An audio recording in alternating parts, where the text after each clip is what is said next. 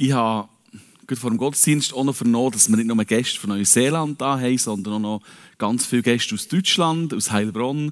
Und euch noch ein herzliches Willkommen. Schön, seid ihr da. Ich habe gehört, dass ihr meine Sprache so in die Rede versteht. Ich bin froh, dass ich auf Berndeutsch weiterfahren kann. Ich weiss nicht, ob ihr wisst, das Bild, das eingeblendet wird, um was es sich hier für eine Achterbahn handelt.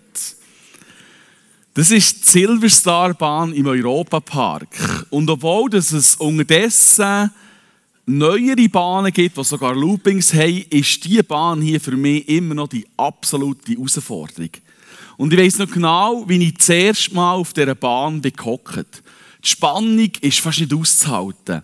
Man hockt gut angemacht in einem Sitz, der für senkrecht immer höher und höher klettert. Und plötzlich kippt der Wagen nach vorne und währenddessen ist der Magen noch oben in der Luft hängt, befindet man sich auf einer rasenden Fahrt in Teufel. Und ist man unten angekommen, befindet man sich schon in der nächsten Kurve und in der nächsten Steige und, und man spürt die Fliehkräfte, die einem, wäre man nicht so gut angemacht, aus dem Sitz würden rausspicken. Aber im Verlauf der Fahrt gewöhnt man sich an die Gefühle und die Geschwindigkeit und zur eigenen Verwunderung würde man am Schluss am liebsten noch einmal einen Start gehen und noch einmal fahren. Meine Frau und ich waren einmal mit unserer Nichte auf der Silverstar, wo sie genug alt und gross war, um drauf zu gehen. Wir haben gehofft, dass sie das gut überstehen würde. Und sie war ein bisschen angespannt und haben gehofft, dass wir wirklich gut unten ankommen. Während der Fahrt, ich weiß noch genau, habe ich mal übergeschaut zur Anja und ich habe einfach einen starren Blick gesehen bei ihr. Und ich das Gefühl gehabt, dass sie gar nicht schnaufen, die haben ernsthaft Sorgen machen.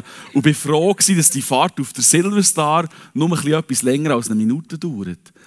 Wo schließlich die Bahn der sicher Hafen hat erreicht, habe ich wieder übergeschaut zur Anja und sie hat immer noch den starren Blick gehabt, aber plötzlich hat sie die Hänge hochgestreckt und gesagt, nochmal!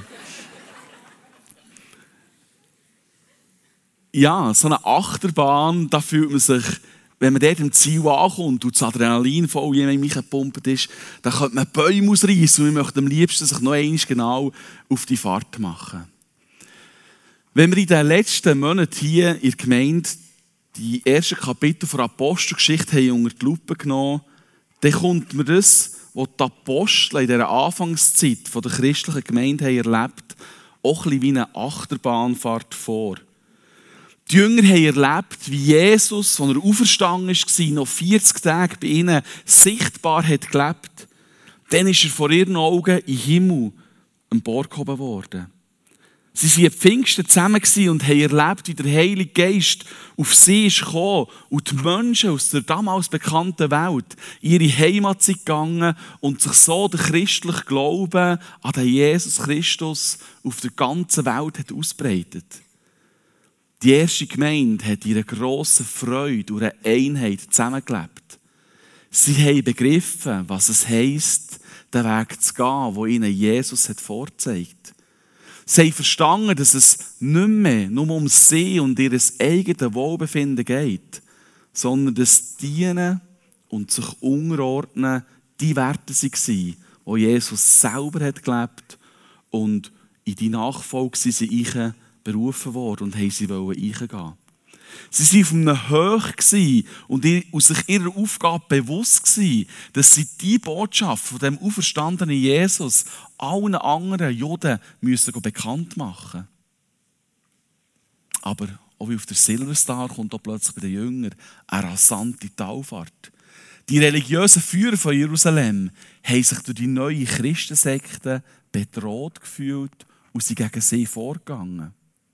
Die Jünger haben erlebt, bis Jesus ihnen während seiner Lebzeiten angekündigt Wer ihm nachfolgt, muss auch mit Ablehnung und Verfolgung rechnen. Und nach einer Talfahrt ist aber wieder ein Hochgefühl gekommen, wo sie, sie festgenommen wurden und anschließend wieder freigelassen wurden, haben sie sich mit der ganzen Gemeinde getroffen. Sie haben erzählt, was passiert ist und sie haben zusammen gebetet.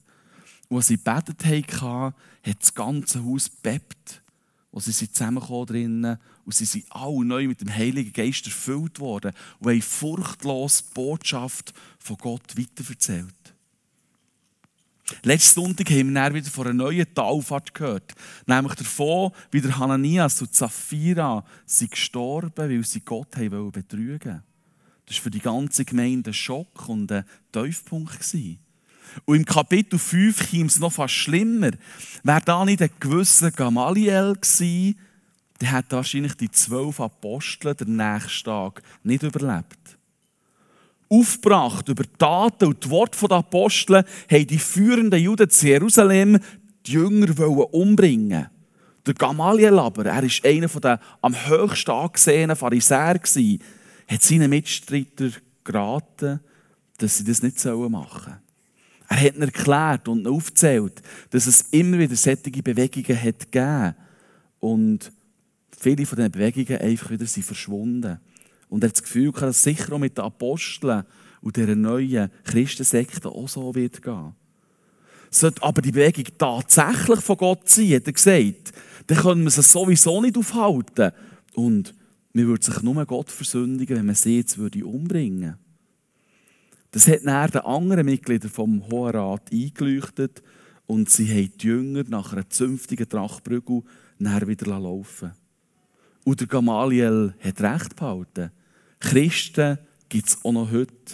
Die Bewegung, die dort Gott ins Leben gerufen hat, hat niemand aufhalten und auslöschen Wir haben von letzter Predigt gehört, dass viele Christen an ihrem Glauben haben müssen ihr Leben lassen Und dass ein ganz berühmter Mann der Satz gesagt dass das Blut von diesen Christen, das Blut von diesen Märtyrern, der Samen der Gemeinde ist.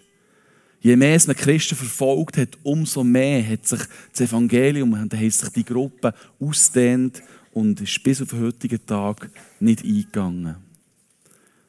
Aus meiner Sicht sind die ersten Kapitel der Apostelgeschichte wirklich eine Achterbahnfahrt der Gefühle.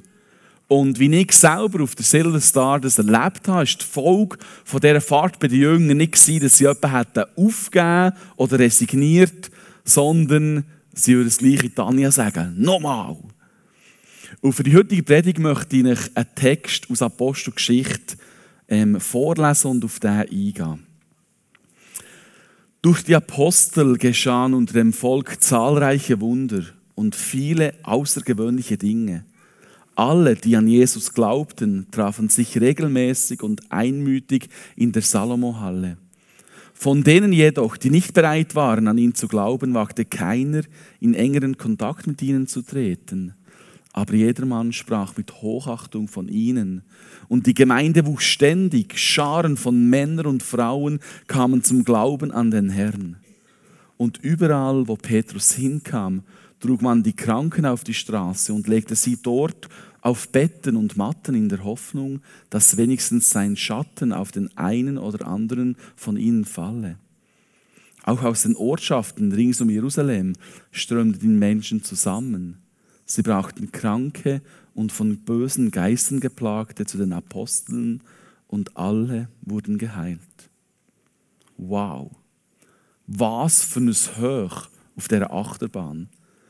Durch die Apostel sind zahlreiche Wunder und ganz viele außergewöhnliche Sachen passiert.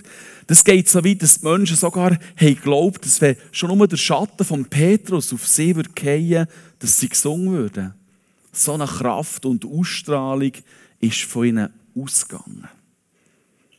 Und ich weiß nicht, ob es euch manchmal vielleicht auch so geht wie mir. Dann lese ich in Zeit mit Gott so Texte, brauche vielleicht ein, zwei Minuten konzentriert lesen und dann schlage ich sofort die Brücke in mein Leben und überlege mir, was mir der Text heute zu sagen hat. Und wenn man so vorgeht, dann muss der Text hier einem schon sehr zu denken geben. Weil wenn man da den Bogen die Alltag schlagen dann wird etwas beschrieben, was wir eigentlich heute nicht mehr oder kaum mehr leben. Und sofort tauchen viele grosse und beängstende Fragen auf. Sind wir schlechte Christen, dass das nicht passiert? Glauben wir zu wenig? Tut Gott heute keine Wunder mehr? Oder sind wir vielleicht ein verlorenes Land, wo kaum mehr Heiligen passieren oder gar nicht mehr? Draussen beim Bücherstand haben wir im Moment ein Buch ausgestellt, das über 30 Geschichten davon berichten, dass so Wunder heute tatsächlich noch passieren. So Wunder gibt es auch noch heute in unserer Zeit. Und klar kann Gott heute noch genau die gleichen Wunder tun. Klar bin ich dafür, dass wir für Kranke beten und Gott um Heilung bitten. Keine Frage. Gott ist schon heute der Macht und er ist genau der gleiche wie zur Zeit der Apostelgeschichte. Mir ist es aber wichtig, euch aufzuzeigen, dass wenn man einen solchen Text liest und man den nur so isoliert liest, genau den Abschnitt, aus dem Schluss, Schluss daraus ziehen, ist es wichtig, dass wir nicht, eben nicht nur das isoliert lesen, sondern dass wir den ganzen Kontext und die ganzen die Verse und die Texte, die um den Text herumgehen, auch beachten und genau studieren. Weil wenn wir das machen, dann fällt mir etwas ganz gross auf, was da steht. Und genauso ein Teil der Erweckung in der Apostelgeschichte war. Etwas, was für uns heute eine grosse Bedeutung hat. Und ich bin überzeugt, genauso ein Schlüssel kann sein, dass wir auch in unserer Zeit, genauso wie dann, auch dürfen Wunder und Heilige erleben. Und ich möchte ein bisschen mit das nehmen. Wir lesen davon, wie Apostel und Christen ihre grossen Liebe, Freude und Ehrfurcht vor Gott, sie haben zusammengelebt. Sie haben verstanden, dass Jesus der Messias war, der die Menschen am Kreuz vom Tod hat erlöst und den Zugang zu Gott wieder Freiheit gemacht. Sie haben begriffen, dass sie allen Menschen von dieser Erlösung erzählen müssen. Jesus hat über die Finsternis triumphiert. Das Reich vom Teufel ist in die Schranken gewiesen worden und Jesus hat den Jüngern erklärt, dass sie sein Reich jetzt in die Welt heraustragen sollen. Die Sache war klar. Sie waren dazu eingeladen, an der Herrschaft von Gott teilzuhaben, indem es sein Frieden, seine Gerechtigkeit, seine Liebe, seine Freude und seine Gnade und Heilung in die Welt heraustragen. Die Jünger sind nicht, wie man vielleicht, wenn man den Text isoliert anschaut, wie Halbgötter durch die Straße gelaufen und haben da geheilt und da geheilt. Wir lesen, dass ihre Liebe untereinander gross war, dass ihre Demut und Achtung und sich unterordnen sehr hoch war und dass sie Aufgaben in der Gesellschaft haben wahrgenommen haben, die sich bisher niemand darum gekümmert hat. Witwen, Waisen und Fremdlinge alte und kranke Menschen haben sie in dieser Zeit sehr schwer gehabt. Ohne ein Sozialsystem mit Hausärzten, Spitälern, Altersheimen oder Sozialversicherungen ist diesen Personengruppen vielfach nichts anderes übrig geblieben, als irgendwo an einen Strassenrand zu hocken oder beim Tempel oder einem anderen religiösen Platz und zu betteln und ihr Glück zu versuchen, dass sie so zu einer nächsten Mahlzeit kommen. Und schon in den Büchern vom Alten Testament hat Gott sein Volk immer wieder aufgefordert, sich um die bedürftigen Menschen zu kümmern und für sie da zu sein. Und immer wieder können wir davon lesen, wie das Volk die Menschen einfach links hat liegen dann ist Jesus gekommen und er ist bei der frommen Elite der Juden immer wieder angeeckt, weil er sich genau um sättige Menschen kümmert. Anstatt mit den angesehenen religiösen Führern zu fachsimpeln, ist er immer wieder zu den geringen, verstoßenen und kranken Menschen gegangen und hat sich um sie gekümmert. Die Kranken brauchen Arzt und nicht die Gesungen, hat er gesagt. Das haben die Christen von der ersten Gemeinde und die Apostel begriffen. Und sie haben angefangen, Menschen und sich diesen Aufgaben anzunehmen. Wir haben die Kirchengeschichte, Quellen, die davon berichten, wie Christen aus der ersten Zeit der Gemeinde ihre selbstlosen Nächstenliebe, kranke, aussätzige Menschen sich um die haben gekümmert, die man einfach irgendwo hat abgeschoben hat. Man hat seine Täler da, man hat die Eingänge der Täler verbarrikadiert und hat ein Seil Essen und Trinken gelassen. Und Christen haben jetzt gewagt, in solche Gebiete zu gehen und die Kranken zu pflegen. Sie haben sich um sie gekümmert und haben ihnen eine Menschenwürde zurückgegeben, die die betroffenen Personen nicht kennt haben. Wir wissen aus der Geschichte, wie Christen Spitäler, die ersten Spitäler, Waisenhäuser und Schulen haben gegründet. Und selbst wenn ein Christ mal bei diesem Einsatz mit der Krankheit ist angesteckt worden und vielleicht auch ist gestorben, sie haben gewusst, dass ihr Leben nicht mehr ihnen gehört, sondern dass sie mit ihrem Dasein die Herrschaft von Gott in Wort und Tat verkündigen Für mich ist klar, wenn wir das Leben von Jesus und seinen Nachfolger in der Apostelgeschichte genau studieren, dann geht das Verkündigen von rettender Botschaft Hand in Hand mit Anteilnahme, Dienen und Hingabe an Menschen. Und ja, und ja, dabei kann es und soll es vorkommen, dass Gott übernatürlich eingreift und Menschen von ihren Krankheiten heilt. Wir haben ja heute in unserer Wohlstandsgesellschaft immer mehr ausgestoßene und kranke Menschen. Und mit dem meine ich nicht nur körperlich kranke oder ausgestoßene Menschen. Und das ich irgendwie auch das Teuflische der ganzen Sache. Viele Menschen in unserer Gesellschaft, die krank und kaputt sind, sieht man äußerlich gar nicht viel an.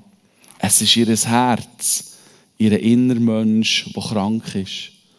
Und wir hören und sehen immer wieder in den Medien oder auch in unserem Umfeld hören wir immer davon, wie scheinbar erfolgreiche und äußerlich gesunde und glückliche Menschen verzweifeln und ihrem Leben keinen Sinn mehr sehen.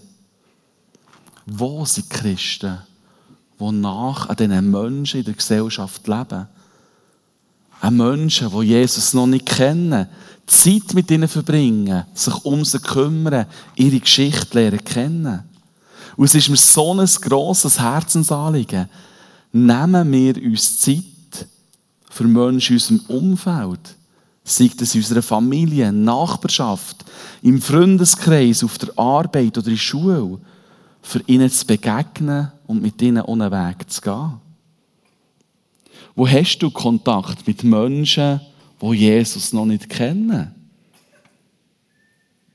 Wenn du da hockst und merkst, dass du eigentlich nur noch Zeit mit Christen verbringst, dann fordere ich dich wirklich ganz fest dazu auf, dass du dir über dein Leben und über deine Prioritäten auch mal Gedanken machst.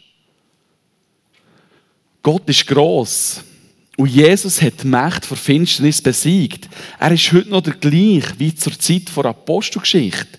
Er möchte mit dir auf dieser Welt Menschen mit seiner rettenden Botschaft erreichen. Er will dich als Botschafter, als Salz und Licht in dieser Welt brauchen.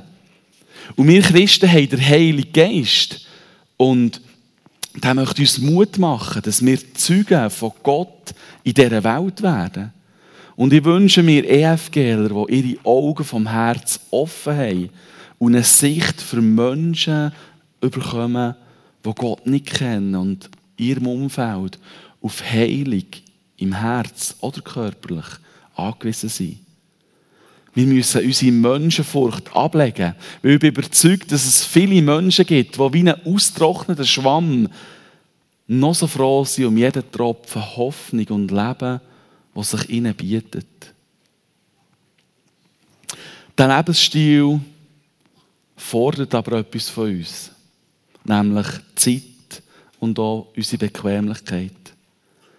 Ich möchte euch erzählen, wie ich das in meinem Leben und wie wir in unserem Leben als Ehepaar das versuchen zu leben und einen sättigen Stil, Lebensstil möchten haben. Und das ist mir ganz wichtig zu sagen, dass ich absolut kein fehlerhafter Superchrist bin. Gerade die Woche noch so vor einer Predigt frage ich mich vielfach, was ich eigentlich hier auf der Bühne verloren habe. Ich bin ein Mensch, der viele Fehler hat noch und der immer wieder scheitert. Ich bin genauso auf Gnade und Vergebung angewiesen, wie jedes von uns hier in diesem Saal.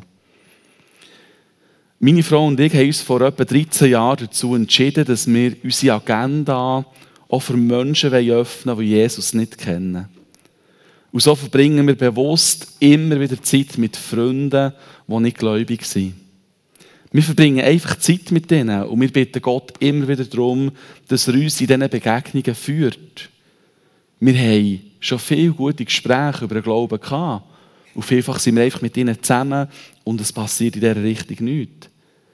Aber ich habe vielfach das Gefühl, dass die Menschen uns Christen genau beobachten und der Glaube quasi so fast ein wie Test fahren. Es sind einfach unsere Freunde und wir sind mit ihnen unterwegs und leben einfach unser Christsein ganz natürlich mit ihnen. Und ich bete dafür, dass all die Freunde die unglaubliche Liebe, Vergebung, Freude und Geborgenheit auch dürfen erfahren, die ich durch meine Beziehung zu Jesus dürfen erleben Und wie gesagt, das fordert unsere Zeit und unsere Bequemlichkeit. Ich habe erlebt, dass plötzlich die Leute an der Tür stehen, Leute durchstehen und um Hilfe bitten, weil sie einen Familienstreit haben.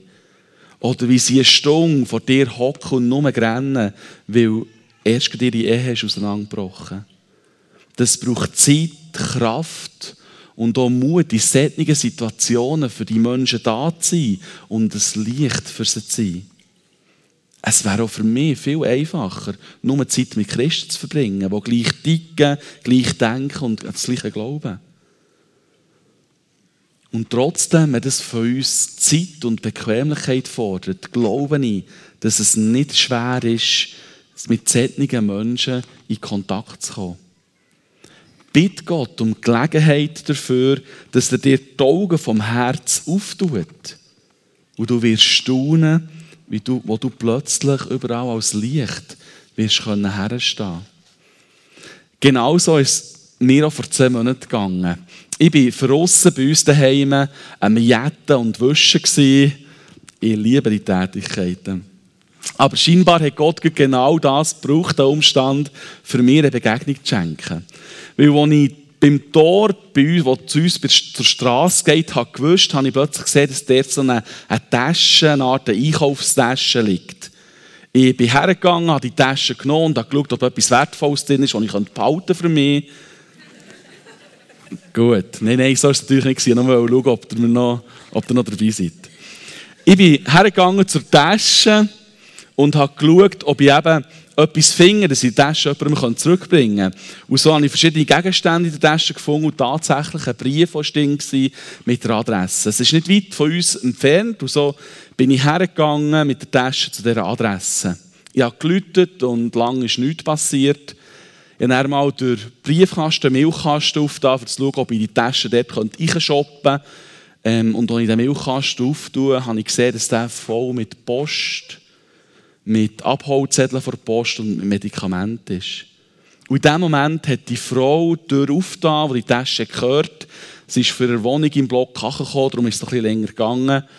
Sie hat mir gedankt für die Tasche und ist wieder verschwunden.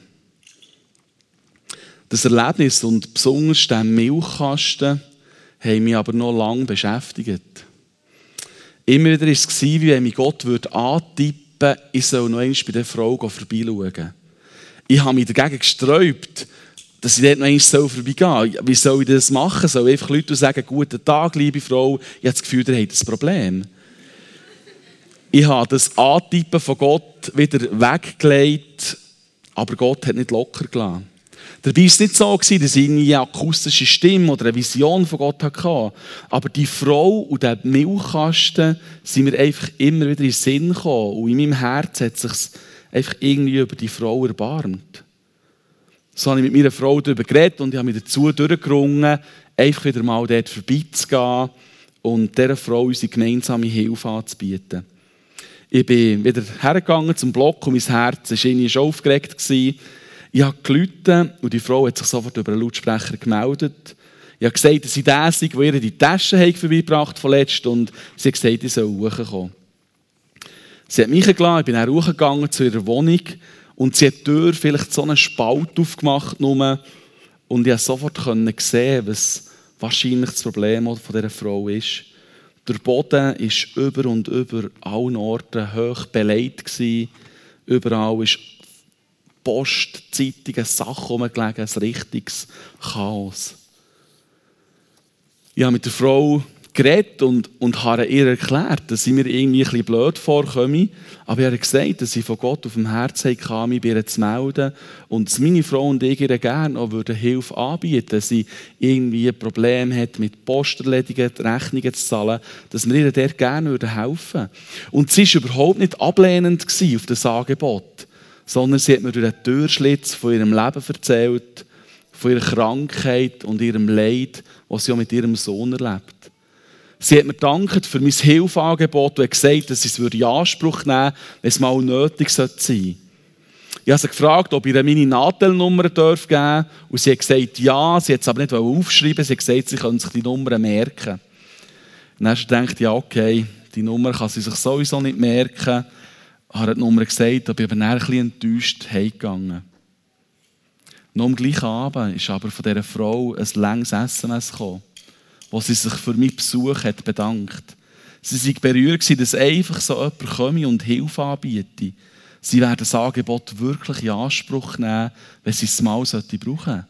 Ich war platt und froh, dass ich das Antippen von Gott, dass ich dem gefolgt bin.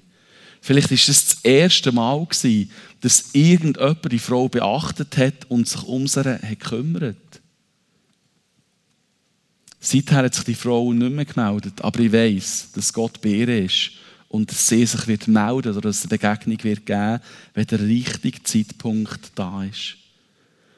Aber pro richtigen Zeitpunkt. Ich werde zum Schluss hier noch etwas vornehmen, was wir schon vom letzten Mal in der Predigt gehört haben. Und zwar geht es genau um die Kairos-Zeitpunkte.